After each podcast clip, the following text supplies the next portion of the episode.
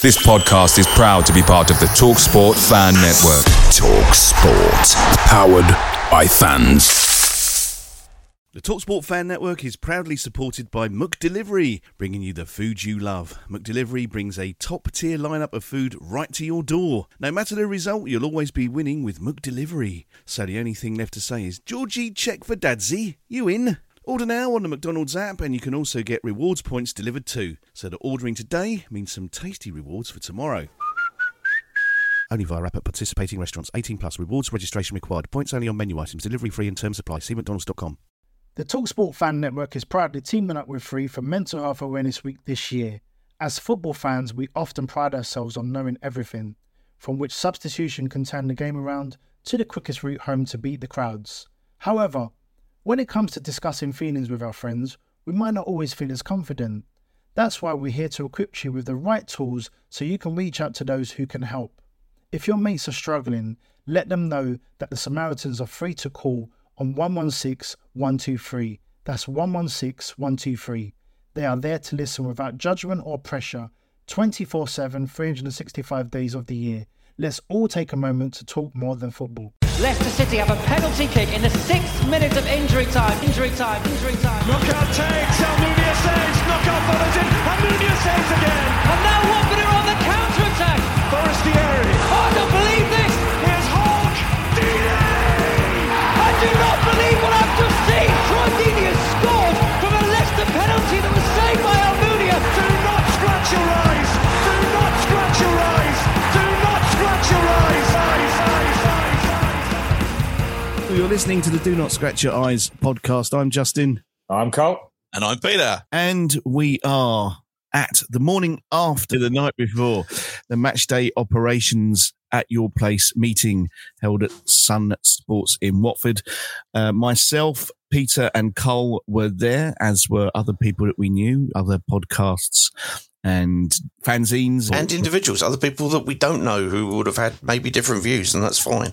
Absolutely. Absolutely. But I think it's our job to report back what we saw and heard. I think before we get into the details of it, my overall takeaway was and this is my personal takeaway was that the things that are going on at the stadium at the moment that everybody doesn't like are here to stay. And they make no apology for that. I think if I was to take the overall, it seemed like, what was it, two and a half, three hours of, it was quite a long time of discussion.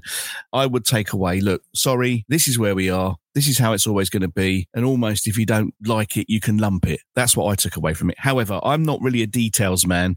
Peter is a details man. So do you want to give your overall uh, impression of the evening and perhaps go into a little bit about what was discussed? I'm not really a details man this morning. This was the second at your place this week, and after the first one, which was the commercials one, I came back and at about whatever time it was, midnight, came back and recorded my 20 minute kind of summary and just put it out so that people could hear what what I thought. There was a gentleman called Henry, uh, a young young gentleman who put out a, a written re- report and it all kind of tallies. Tuesday was a positive. Yesterday was anything but. I have never felt so inclined to stop supporting Watford Football Club as I did last night. And I'm, when I mean stop supporting the club, I think we saw last night two individuals who are at the dark heart of the stewarding situation, the match day experience situation that seem unwilling to lean anyway towards fan requirements and simply will point to anything as future legislation. And and, I appreciate that we don't have an appreciation of what they have to do. But last night, you came up to me just and said, Are you going to record something tonight? And I said, No, I was physically unable to. I was too angered in terms of it. It's important to say it wasn't just these gentlemen who are Andy Jenkins, who's basically head of like kind of security. I, I think is the. Excuse me, gentlemen, if I get your roles wrong. Um, I'm sure you can look at the new available org chart to get their titles correct. And the facilities manager, Mr. Ian Pope. Those two were front and centre in in the majority of this, but also on the table representing the catering company was was the commercial director Paul O'Brien, who was also there on Tuesday anyway with the stewarding guy. The stewarding guy made his apologies. He's got family issues, which meant that he wasn't able to be there. He was there sorry, on Tuesday. catering guy, not the stewarding Oh, guy, sorry. right? Yes, We're yeah. I apologise. yeah. Sorry. The yeah, I got stewarding on the brain here. The catering gentleman Stuart was there on Tuesday and was open and reasonable in terms of his communication. And we also had Dave Messenger on there talking about EDI, as well as obviously Rich Walker talking and Luther as club ambassador occasionally interjecting with some thoughts and comments and stuff, which was interesting. So I think the, uh, as I see it, I can't think of it as a details thing here tonight or to this morning, I should say. We're recording this, as we say, kind of Friday morning it was the situation is effectively the reasons put forward about why we no longer have club stewards was that prior to the pandemic, club stewards, we had about 120 on the books and 80 would be available for any given match day. And the point that I think it was, and apologies if I get the two kind of interchangeable, I think it was Andy Jenkins who said, if I call on them now, I can maybe have 40 since the pandemic. It's, it's dropped off a cliff.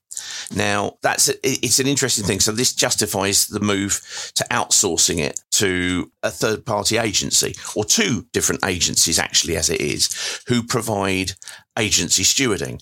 So the people that you will have come across, the people who will be frisking you, and I'm sure these guys are trying to do a good job. I've got no problem with that, but they are not in any way, shape or form Watford trained. They are not Watford stewards. In fact, they have the, the, the accreditation that they have, which escapes me for the moment. Is it SIG?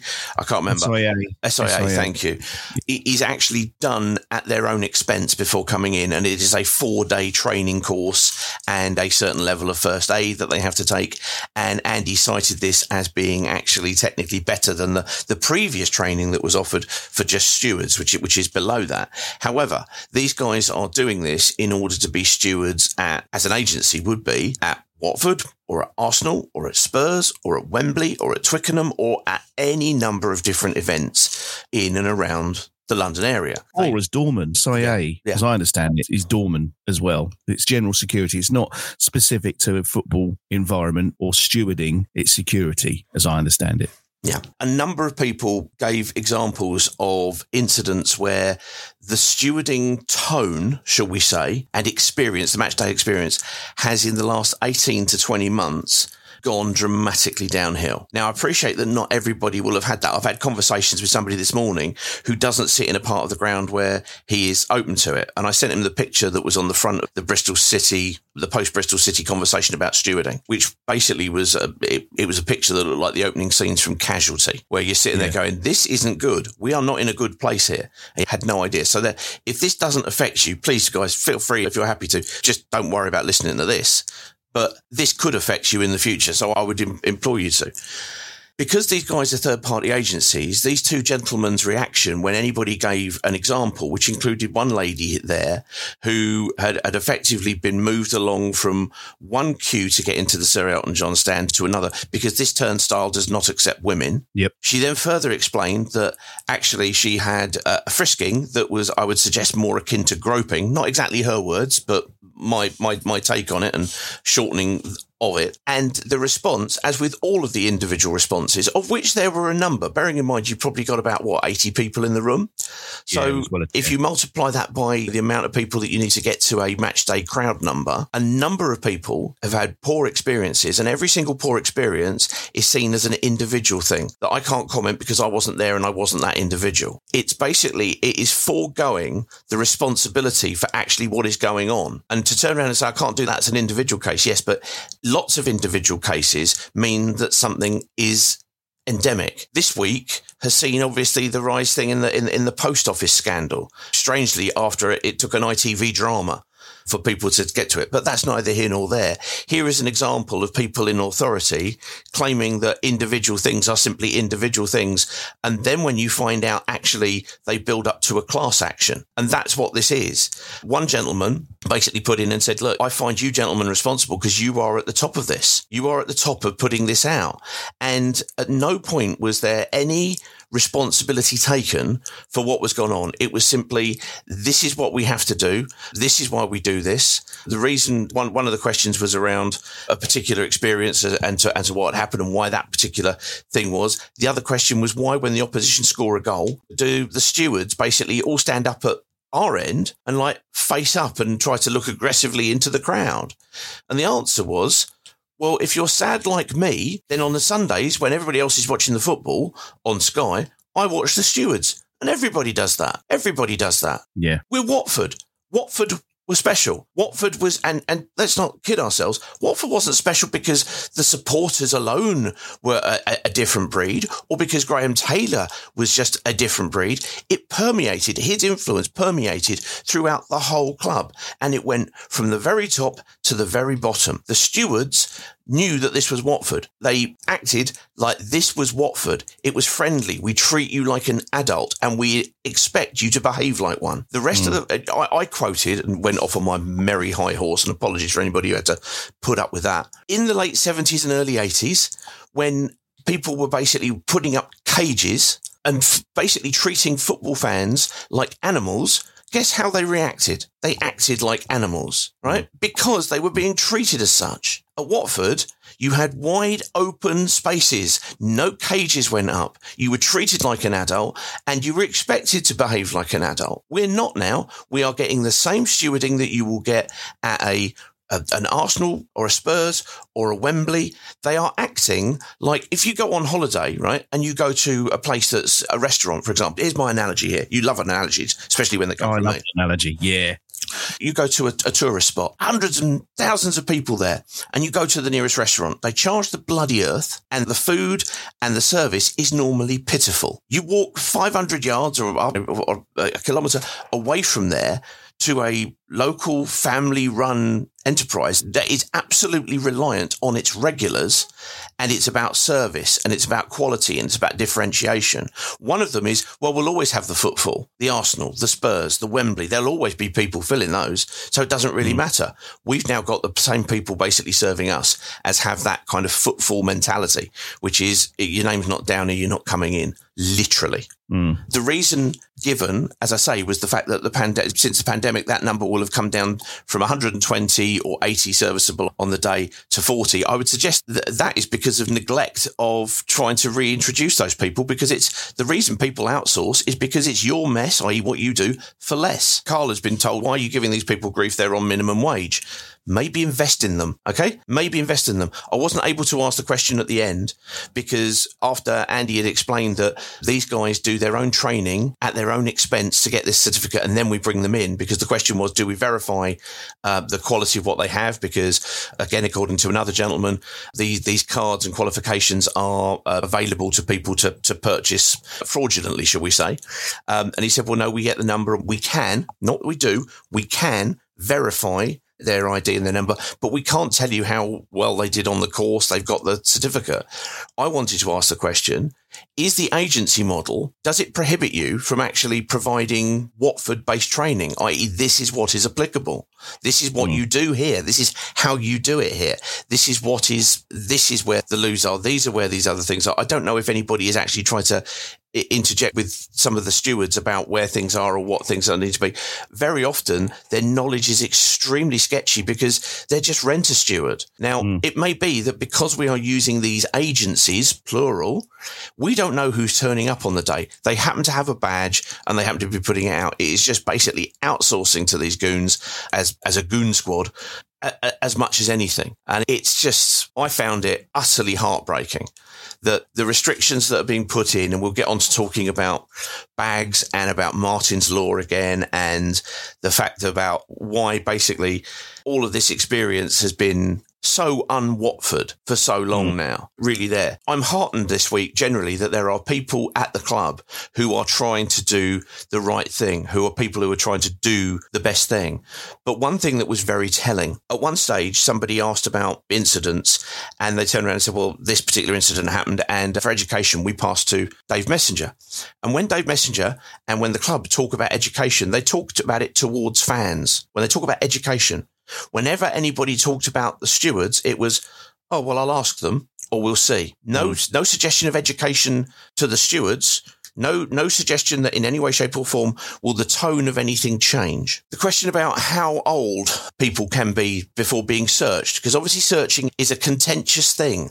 There are a lot well, of they, people. They described it as patting down, didn't they? I think a lot of the security before you go into the ground. They described it as patting down rather than searching. I think, didn't they? He, he that- described that- it as patting down, but slightly more. That Yes, was the phrase that he. That, that was the parlance that he used.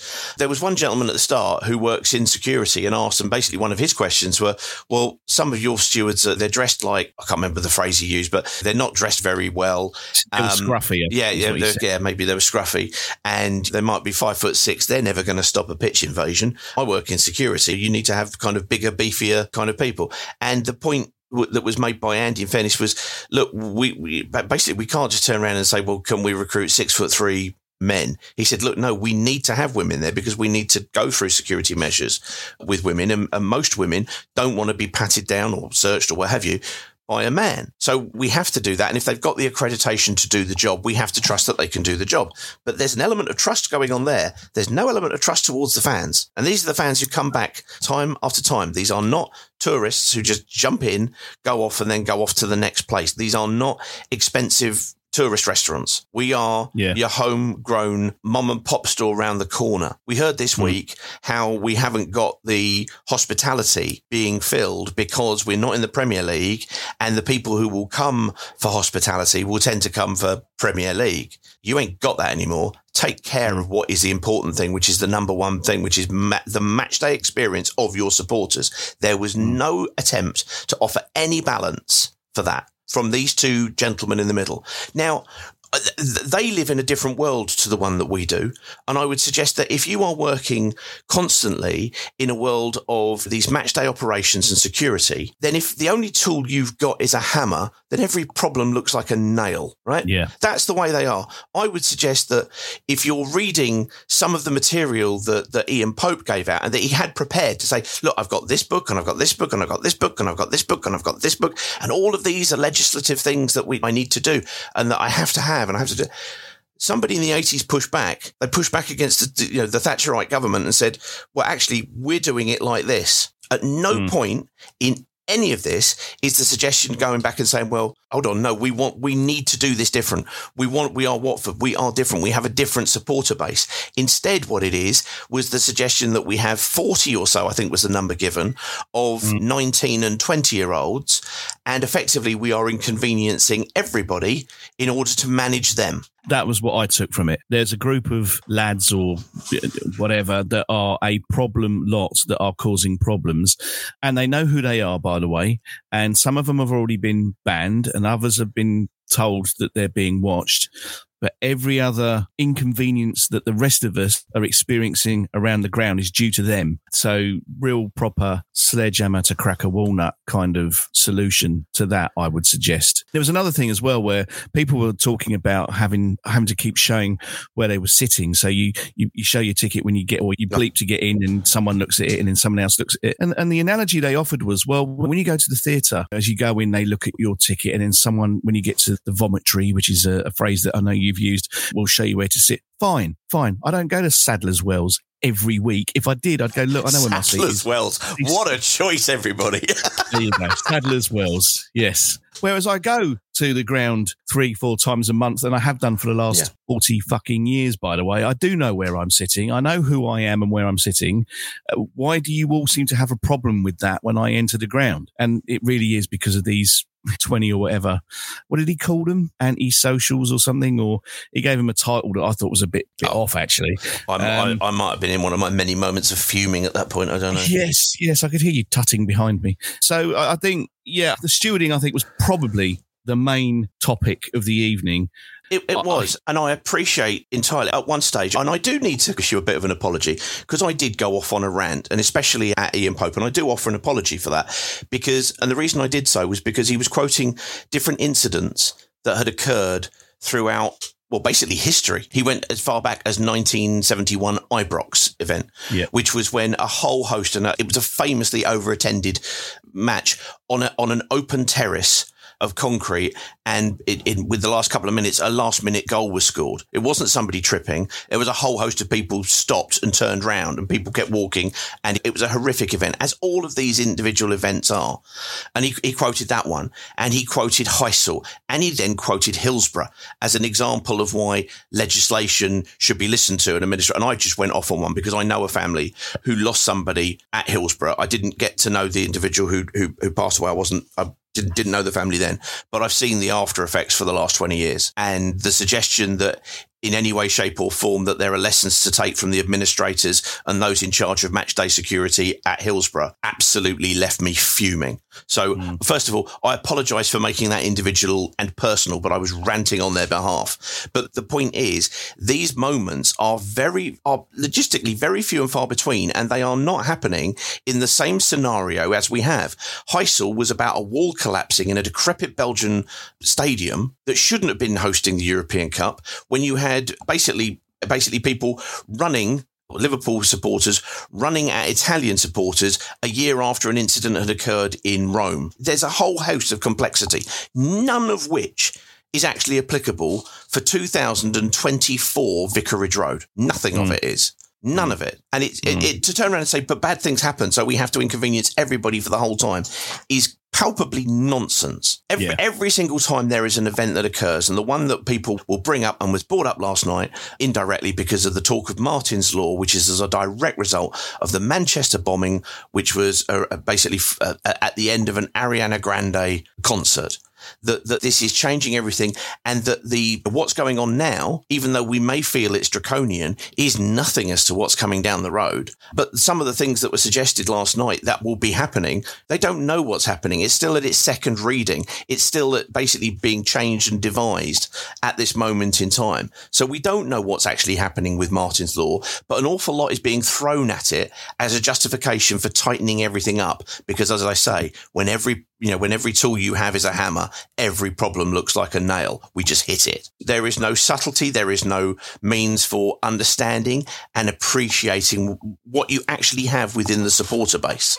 Not from those two individuals. There were from other things. And I think we should, we should touch on that as well in a minute. Some of the things that they're suggesting might be coming under Martyn's law. Obviously, as you said, it's still in its second reading. It's not even passed through parliament yet.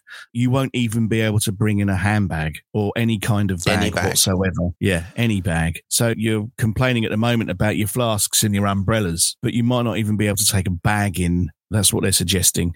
I think, on the whole, I think they were very prepared just to keep batting back legislation as a justification for anything that, that people had a, a complaint about. I was pleased because I thought if, if we go and we start talking about stewarding and it's only us that are having bad experiences, then it's going to look a little bit like us finding something to pick fault with.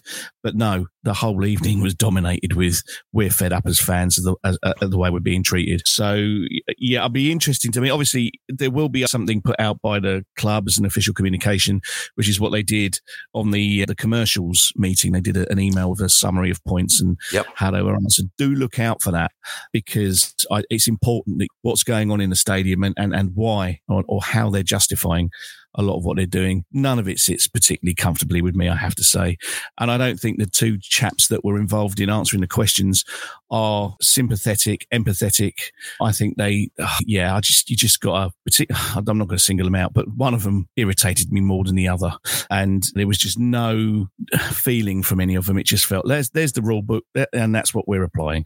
So yeah. The other thing I want to go into quickly is banners. I asked a question about banners. Now, I think the, the, official rules, I haven't got them in front of me, but off the top of my head, it was as long as it's two meters by one meter and fireproofed, you can bring a banner into the ground. That's what how I remember it from last season. That was. I've not looked. That is what the ground conditions are. You don't need a fire certificate for it to be two meters by one. If it goes over that, these are the ground conditions. This isn't me making this up. If it goes over two meters by one meter, you then need to have a a fire certificate. So the gentleman who had a towel, which was not yep. two meters by one meter, which had Pozzo Pozzo out on it, who was then manhandled out of the out of the ground. Hello, Rich, by the way. It was there, there was no reason for that. There was absolutely mm-hmm. no justification for that within the ground restrictions.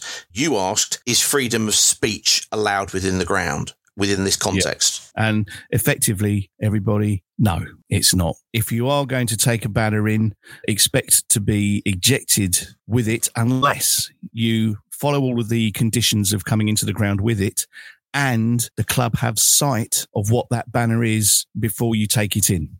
They approval, a sight and, appro- and approval of it they will approve your banner. And if there's any message on it that they don't like, they will reject your banner. They didn't say what the uh, criteria for rejecting a message was. They did start to go on about obviously the, the Palestinian and Israeli conflict, etc. But my suggestion is that if you have Pozzo out written on a banner, it's not going to get approved. There goes your freedom of speech inside Vicarage Road. And, and I think the reason why the Palestinian thing was brought up was because there were some incidents at Celtic, for example. Yeah, yes, Cel- of course. Celtic is a completely different kettle of fish to to, to Watford. One one of the questions that was raised, and it, it preempted me having my little rant, was after games you have the away club coaches basically filling up Vicarage Road, as was the case against Chesterfield. There was also a barrier put into place against Chesterfield, which just helped no Now, end. I didn't leave via Vicarage Road at the time everybody left. So was it fuller or more full of coaches than normal? Yes, it was. Saturday? Yes, it was. That's what I took from the Yeah, from the yes, it, it, most certainly was. They were bringing over 20 coaches, I think, that because they, they filled out 4,000 people in that stand. They will Right. bring less coaches in normally, but you also have the added dimension of people from the family stand exiting at exactly the same point and in, in very close proximity to the away fans who all go to their coaches. And as the gentleman who asked this particular question pointed out, they don't all get on the coaches. They all mill about and have a fag before they're going to have to go home and basically can throw abuse at you. The greatest example of that was when we lost 3 2 at home to Leeds and therefore missed out on promotion, but we're going into the playoffs in 2013. I appreciate that's a long time ago, but the, the amount of vitriol and unpleasantness that the Leeds fans put everybody through at that point was wholly unpleasant. And it's, it was in no way, shape or form managed because you're outside of the ground, presumably no longer our problem. So the, the question that was put was around, look, could we not hold the away supporters back? For a period, allow everybody to leave and then allow them out. And the answer was no, we can't do that because it's kettling. Uh, kettling is where basically police hold protesters in a particular uh, environment. I would suggest that as there are no police at the stadium, it's impossible to do kettling. You are literally just saying, just please stay here. There's no legal enforcement of it, but I understand the point. It is topologically, it's the same thing. Fine. Got it. So you're going to say you're going to allow them out and they came out. The gentleman in charge of facilities, Mr. Ian Pope said, have there been any, have there been any incidents around the, this going on with the coaches? And it was like, oh, well, no, we haven't had any reported. Right, fine. So then when I got to ask my question, I asked, I'm glad that you ask about the incidents and see that as a reason. Right. Can you tell me how many incidents there have been involving flasks? The answer was not forthcoming. Hi, this is Tommy Mooney, and you're listening to the Do Not Scratch Your Eyes podcast. Away days are great, but there's nothing quite like playing at home. The same goes for McDonald's. Maximise your home ground advantage with McDelivery. You in? Order now on the McDonald's app. At participating restaurants, 18 plus, serving times, delivery fee, and terms apply. See McDonald's.com. The Talksport Fan Network is proudly teaming up with Free for Mental Health Awareness Week this year. As football fans, we often pride ourselves on knowing everything, from which substitution can turn the game around to the quickest route home to beat the crowds. However, when it comes to discussing feelings with our friends, we might not always feel as confident.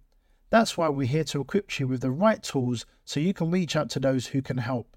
If your mates are struggling, let them know that the Samaritans are free to call on 116 123. That's 116 123. They are there to listen without judgment or pressure 24 7, 365 days of the year. Let's all take a moment to talk more than football.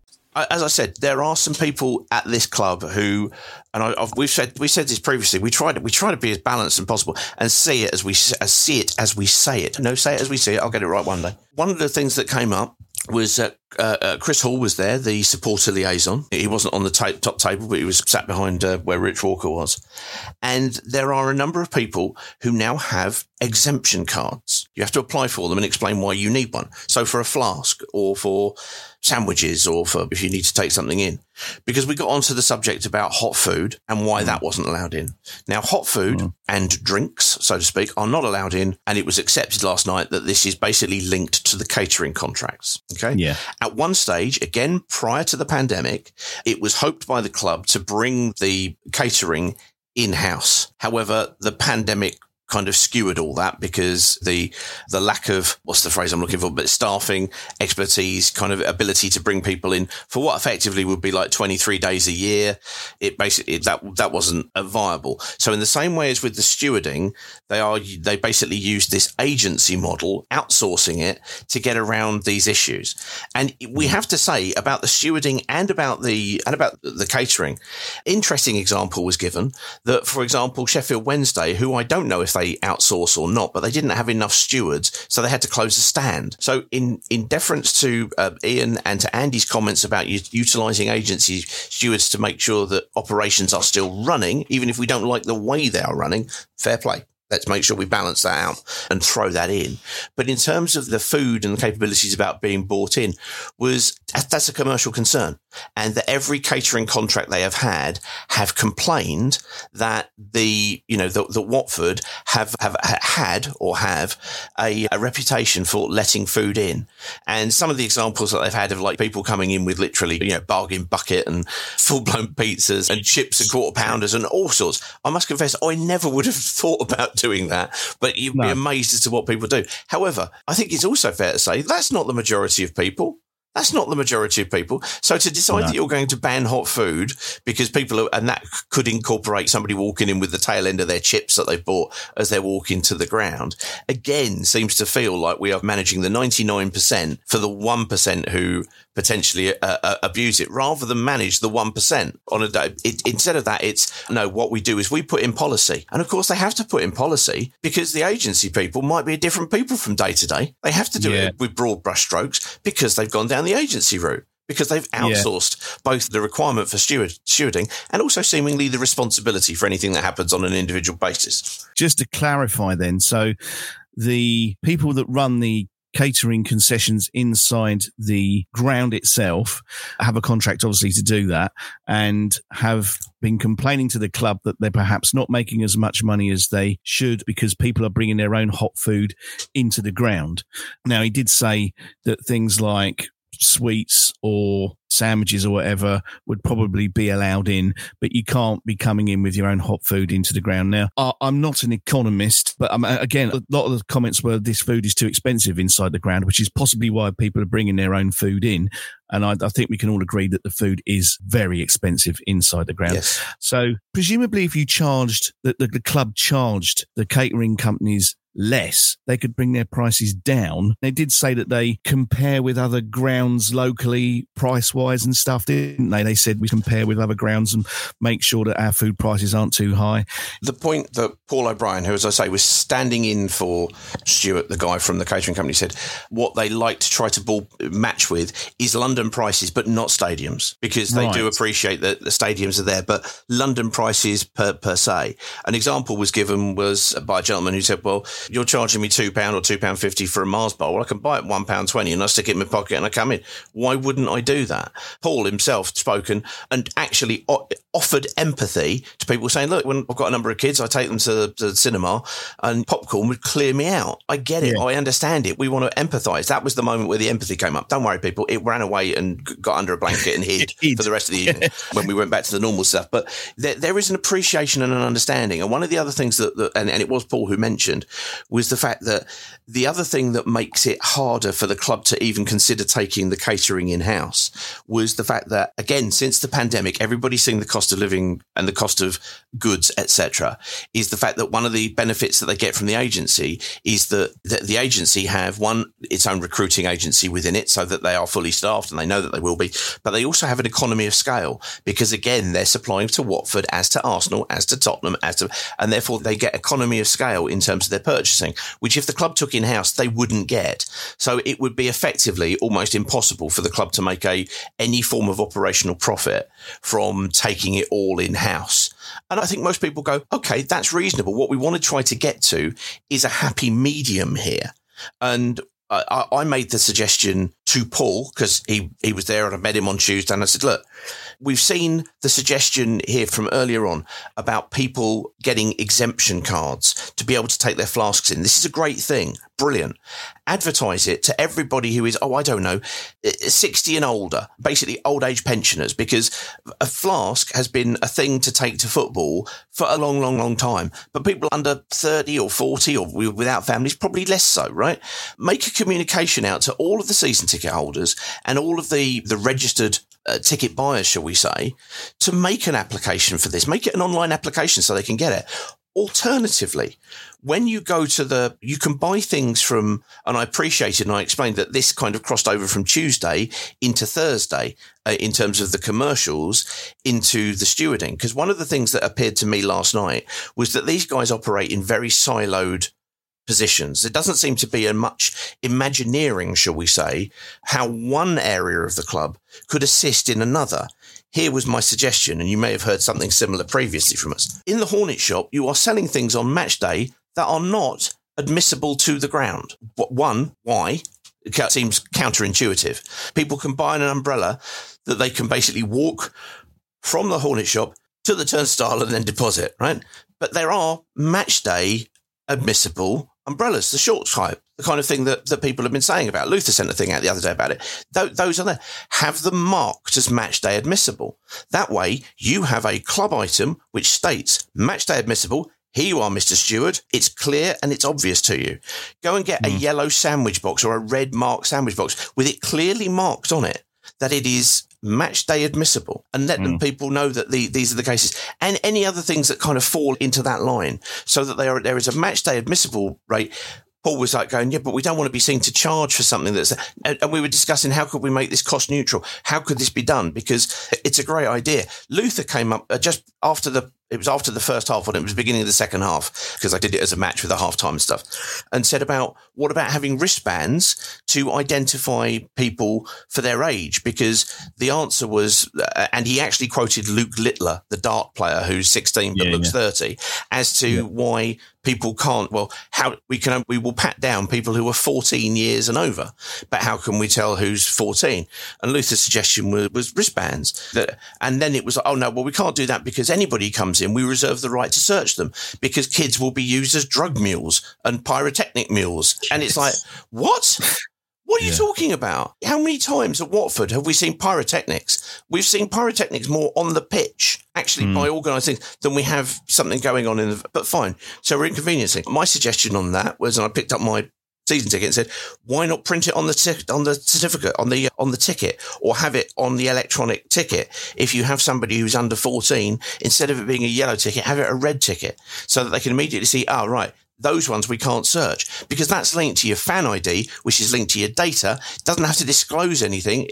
And or when you print a ticket out, it has to be linked to a fan ID. Print it out as a searchable, non-searchable.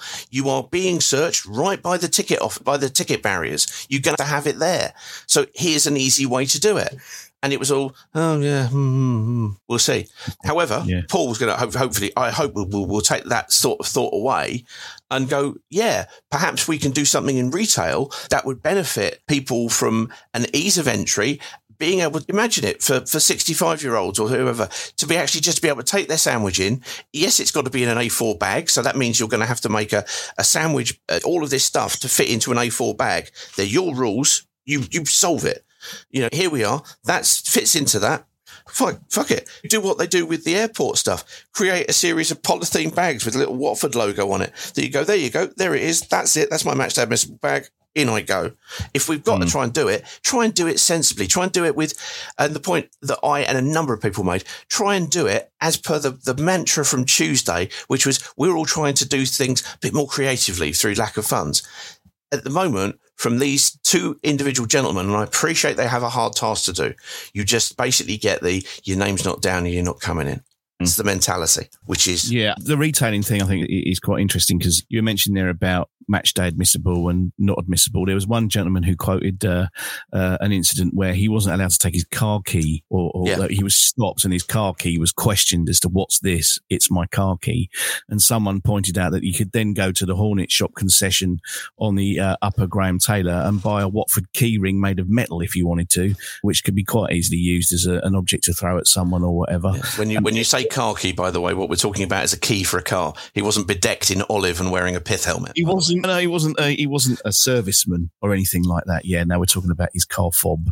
And the other point that I raised, which was received in stunned silence by the top table, was you're taking umbrellas off of people and anything else that you want to take off people, and yet when you get to your seat in certain stands, there's a bloody great big flag with a massive pole attached to it that could quite easily be used as any kind of weapon. And why are those still handed out? And there was a tumbleweed passing in front of the table to the point where I went, hello, because I didn't even know they'd heard the question. And they said, we've never thought of that. So it's all about you can't have any kind of what could be used as a weapon unless it's our weapon.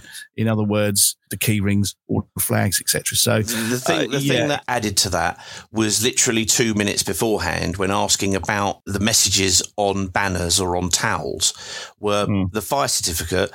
When you said about it, it was, yeah, but you've got flags inside the ground. And it's, yeah, but our flags are all fire certificated. Yeah. Oh, right. But then they didn't know that the fire, that those fire certificated poles, fire certificated flags had poles attached to them to flat to wave. Of course they do. How do you think people wave a fucking flag? yes. Dullard. I, I, I walked away from that very unimpressed with the two gentlemen in the middle. I just didn't think that they were at all what Watford need. And I, I understand it. It's a hard job. I get it. The guy, Ian Pope, was talking about all the different legislations that he has to deal with in operating a football stadium. And he mentioned half a dozen, 10 books, and then proceeded to name them all and had them all on the table in front of him. So you've got to apply everything in all of those 10 books to running a football stadium. I get it. I understand it. You're right. But you're not the only one.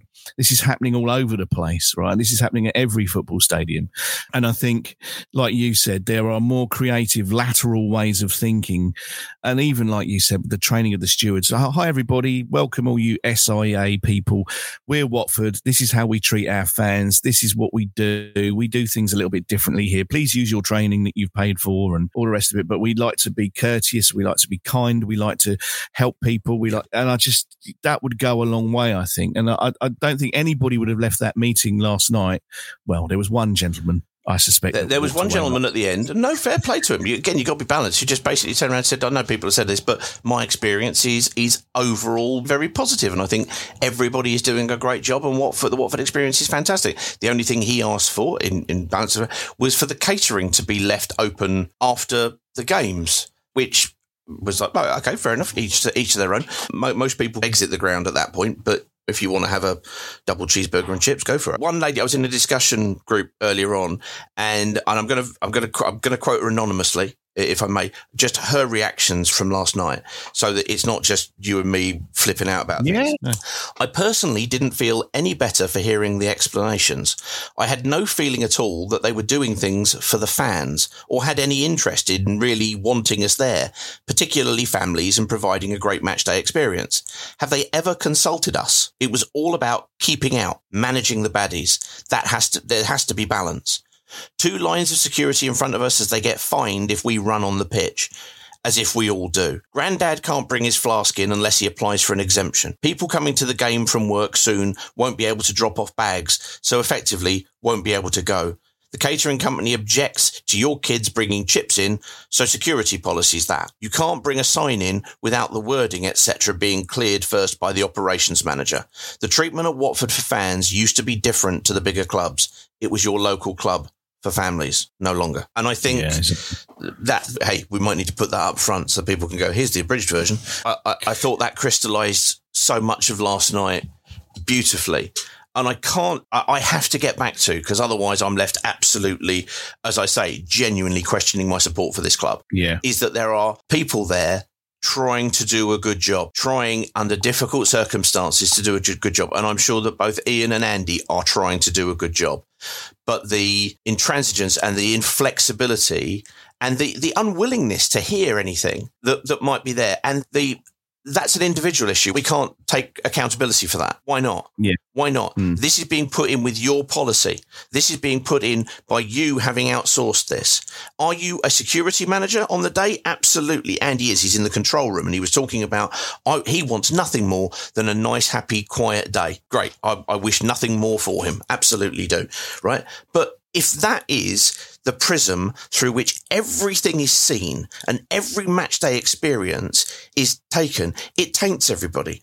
I have no problems with authority figures. I have never had a crossword with a steward, right? Ever until the last 18 months, whereby having just got into the ground through a particular turnstile, I'm immediately questioned, well, show me a ticket or you're not coming through. It's not a theatre. First of all, Watford, when they're t- showing you to your particular seat and turning around as an analogy to go to the theatre, South, Sadler's Wells or otherwise. As well, right? sir. Yes. First of all, theatres tend to have 100% uh, occupancy, so to speak, in the areas where the usher will literally show you to your seat. As you said hmm. earlier on, a level of infamiliarity with, with the with the area and where you should go. It's a service. It it is offered and it is done with a certain level. What it's not done is with somebody wearing a high vis jacket, turning around going, Where's your ticket? Show us your ticket. Why mm. your ticket? Or you're not mm. coming in. Mm. It's not done like that. And this isn't just a question of what is being done. It is how it is being done. Yeah, absolutely. And it's about creating some level of empathy that speaks to the Watford way. Interestingly, again, just to touch on Luther, who chipped in with a couple of things early on, he and the part of the Formers Players Club is the veterans element. And he's pointed out that they're trying to do some things. I'm sure he'll let people know what they are, but he said about it last night. So hopefully I'm free to just share what was there was that they're trying to get veterans into stewarding because they are, uh, you know, very highly qualified. And, the match between somebody who's worked in, in, service and duty, so to speak, coming on to, into a stewarding, brings them one into the community, gives them job opportunity, etc. And the, the skills match is, is is pretty high, and I think that's a great idea. I think on Luther, he, he was mentioning what he does as an ambassador. But uh, the, the, what I took from that, correct me if I'm wrong, is that he's there to give supporters voices to uh, the people above.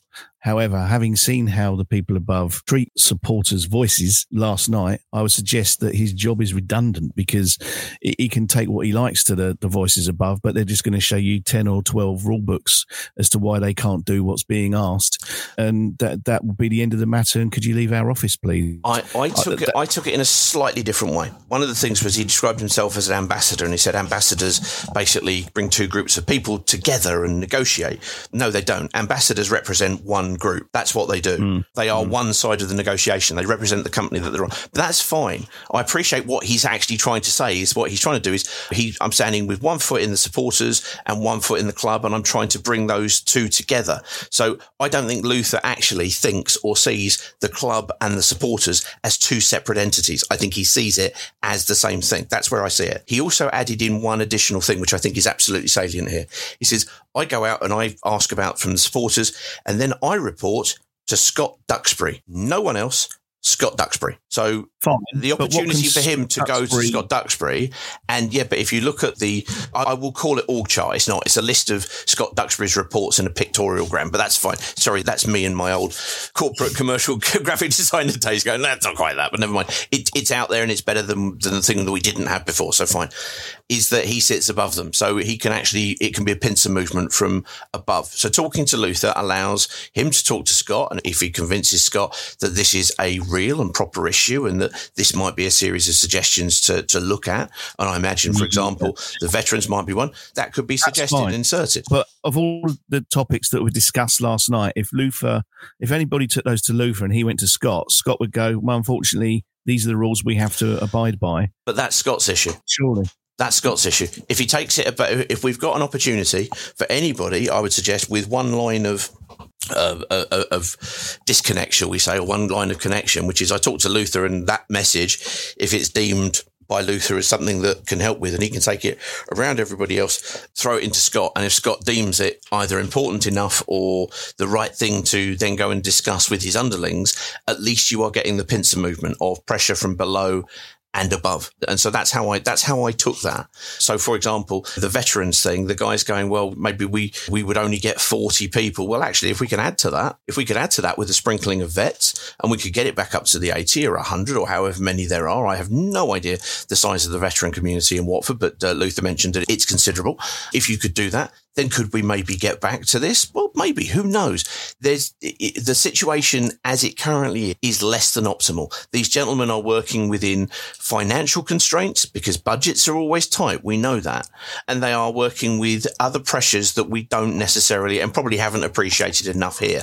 But this was more of a reaction to what was put across last night and what we saw from, from these gentlemen towards the fans. And you heard that summary there, which was nothing is aimed towards the betterment of the support supporters. Everything comes back to, and there was a line at the end which was, we make no apology for trying to keep you safe. And it's like, my God, I, I get that. And I appreciate that Radio 5 Live, the day after the, the, the Manchester bombing and after any of these horrific very occasional uh, incidents occur, everybody looks at it and ex- expects everybody to have previously had some kind of pee about it and really known that this was going to happen in advance and everything should have been locked down and everything should have been prevented. But the thing is, if you do that, if you decide that you're going to lock everything down because Watford and Watford Football Club was described as the number one terrorist target in Hertfordshire. Mm. I hmm. can't think of many other targets that you would have in Hertfordshire, to be quite frank. But fine, there we are. Watford and or Watford Football Club within it, the number one. If you decide that you are going to deal with every single incident and this is what Martyn's law is there to do. It's there to, it, it's well intentioned. It's there to keep everybody safe. But if you deal with every single public community coming together, event or otherwise, as if it is in imminent danger of a terrorist attack. Do you know who wins? Terrorists. The terrorists win. That's exactly the modus operandi is to try to instill terror in a populace and change your way of life. And by doing that, they win. And I appreciate that there will be people who will feel, uh, who may have lost people in terrorist incidents, who will have a, a feeling about that, the like of which I had a reaction to when somebody quoted Hillsborough yesterday, mm. that it's incredibly personal to you. And I appreciate and I apologize if this sounds insensitive in any way. However, we don't negotiate with terrorists. Really? Because actually what we're doing is we are changing our way of life because of this tiny percentage of people trying to change our way of life. And we're letting them win in that instance. I think if actually can attend a meeting and you've heard things that you think, oh, I'd like to bring that up with the club, please do bring it up with the club. If they are there to have things brought up to them. So I think it's important that if you, you have had any incidents with stewards to report it to the club and let them know what your experiences are. Because as I say, there was probably 80, 100 people in there last night. The proceedings were dominated by stories of stewarding, people not being happy. And I feel as if there was an unwillingness to change things. So if we keep telling them about our bad experiences, eventually they're going to have to address it and go, okay, look, people aren't happy with this. We need to look at this and do something differently somehow. But I, the personalities involved, in my opinion, aren't flexible in any way. And that's why I said at the top of this, what we've got now is here to stay and it's never going to go away. It's never going to go back to how it was. And if anything, it's going to get more draconian, more hotly policed and stewarded. And we're either going to have to live with that or we're going to have to think of another way or just complain if you're not happy because yeah it's just not it's not what it should be in my opinion and many others who were there last night so hopefully this has given you a little bit of a flavor of what happened at the the meeting last night as i say i suspect the club will put out an official communication via email at some point do read it do absorb it, do understand what's going on because it's your club, it's our club. At one point, I think it was Andy Jenkins referred to Vicarage Road as his stadium. It's our stadium. It's our home. This is our home venue. I've spent well, as we all have, many hours there, far more than Andy Jenkins, I would suggest. It's our stadium. And if we're not careful, it's going to be a chore going there. It's going to be an even more unpleasant experience. And that's not what anybody wants. So do have your say, I would say. I think it's important that anything that doesn't sit comfortably with you, let the club know. They need to know. I'm holding the 39th and final edition of YBR fanzine brought to you by the Treasury. And in it, there was a piece that when I thought when I read it was salient, but I'm going I'm to read it here and we, we might edit it down because I'll probably wobble on forever. But look, this was by a gentleman called Nick Catley, who has been the co-editor of YBR. I'm not going to add any words, but I'm just going to put it here. It's, a, it's an article in, in there called Feeling Insecure. I don't go to as many games as I used to. There are many reasons for this, but one of the main ones is the security checks you have to go through to get into the ground. I know this seems petty, it's my choice not to go, and it seems very petty to me, but it always puts me in a supremely bad mood. It's difficult to know why, but perhaps the main reason is that it feels both unnecessary and pointless. What are these checks actually designed to guard against? Terrorist activity? Maybe. And yet, I enter equally juicy, densely packed targets, such as tube trains and cinemas and shopping centres, without any kind of check. Weapons to be used in a fight? Again, possibly. And yet this seems an orders of magnitude more likely away from the ground, where it's possible to mix with the other team's fans and avoid CCTV. Flares? More realistic, admittedly. But there are always methods by which the relatively small devices can be smuggled in. People manage it, after all. It's relatively easy for the authorities to find anyone who's used one, and this act, it acts as a deterrent to most. The searches are particularly frustrating given the sheer number of items such as plastic bottles, which have been banned ostensibly because they can be used as weapons, but presumably actually to boost refreshment sales. Spurs have a total ban on any food bought in from the outside. On our last visit, I asked the steward why this was, and he said it was to ensure all food meets our health and safety standards. Is it? Is it really? This is not a rant at Watford, incidentally. They are given guidelines by relevant authorities, and while it's not clear exactly how binding these are, all clubs are understandably reluctant to put themselves in a difficult position by departing from them. And until recently, I could basically live with all of this, even if I don't agree with it. But what really gets my goat is the recent introduction of restricted bag sizes. Just about all grounds, including Watford, as of the last couple of months, now prohibit any bag larger than an A4 piece of paper being taken inside. This isn't really a problem if you're travelling by car. The vehicle can act as a handy left luggage locker while you go into the ground, but it can make going by public transport a real problem. For me, a good train journey will usually involve a, a book and a paper, and I'll, I'll often also take my laptop to make use of the time to get some work done. Add in some extra clothes in unpredictable weather, and an A4 bag is hopelessly inadequate. Suddenly, from a mildly inconvenient few minutes, the ground regulations now have the potential to shape your whole day, as well as encouraging you not to travel in an environmentally friendly manner.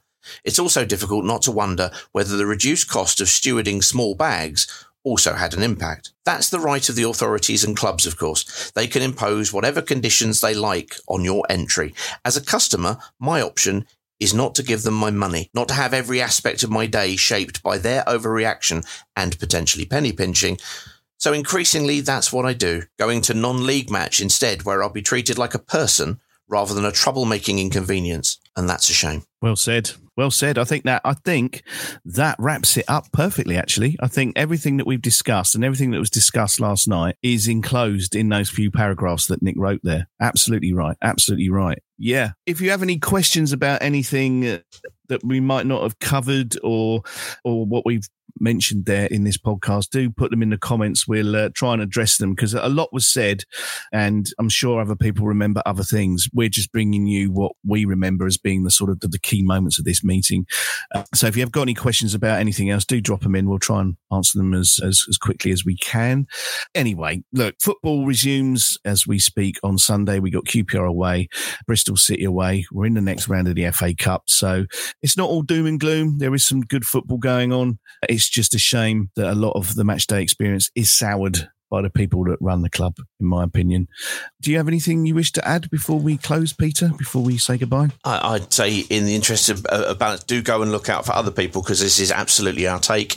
Dave Messenger, for example, quoted some of the great stuff that they've been doing with EDI and the accreditations that they have. Not that everybody, as he said, not everybody will be as excited as he has that, that we have a Premier League gold standard or whatever it was of, of the EDI stuff. So the stuff that they're doing and continue to do to try to ensure that everybody feels welcome at the club until they get there, at which point they're obviously frogmark and you have a cavity search. But but hey, you're as free to have that as anybody else. So it's yeah, it's tainted. As I say, I literally physically couldn't record this last night. I was too angered by those individuals, and I'm happy to meet them. I've never done anything to upset a steward, but I'm sorry, gentlemen, you are killing my match day experience, and this could well be my last season supporting Watford because of you. Which because, is because a- I can't. I'm not somebody to do that, but I will die for somebody else's right for free speech. To tell me that I can't come to the ground, that and I appreciate uh, only people of a certain age go. I've been coming for 45 years, but I've been coming for 45 years without needing a word or needing any of your services, gentlemen.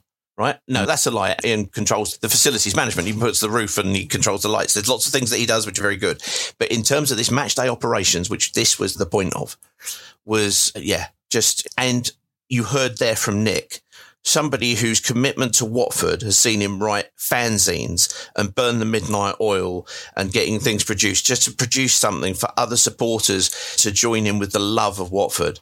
He's now going ground hopping around non-league. That's mm. money that isn't coming into Watford.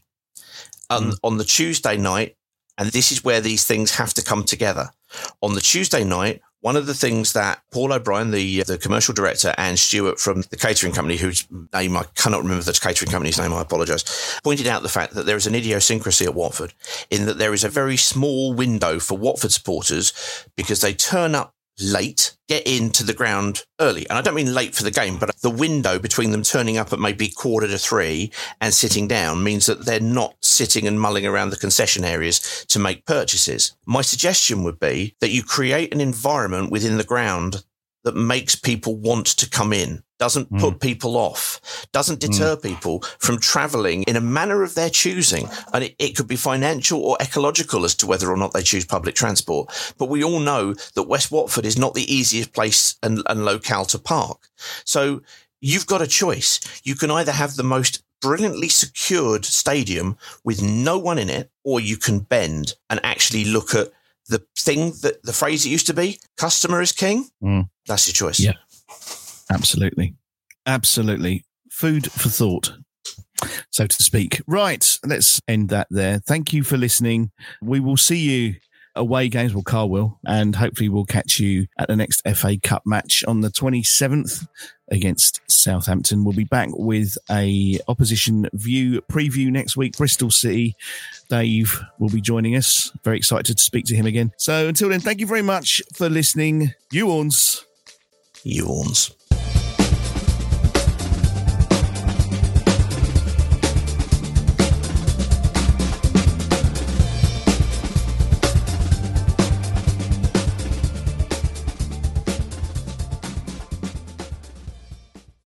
Talksport Fan Network is proudly teaming up with Free for Mental Health Awareness Week this year.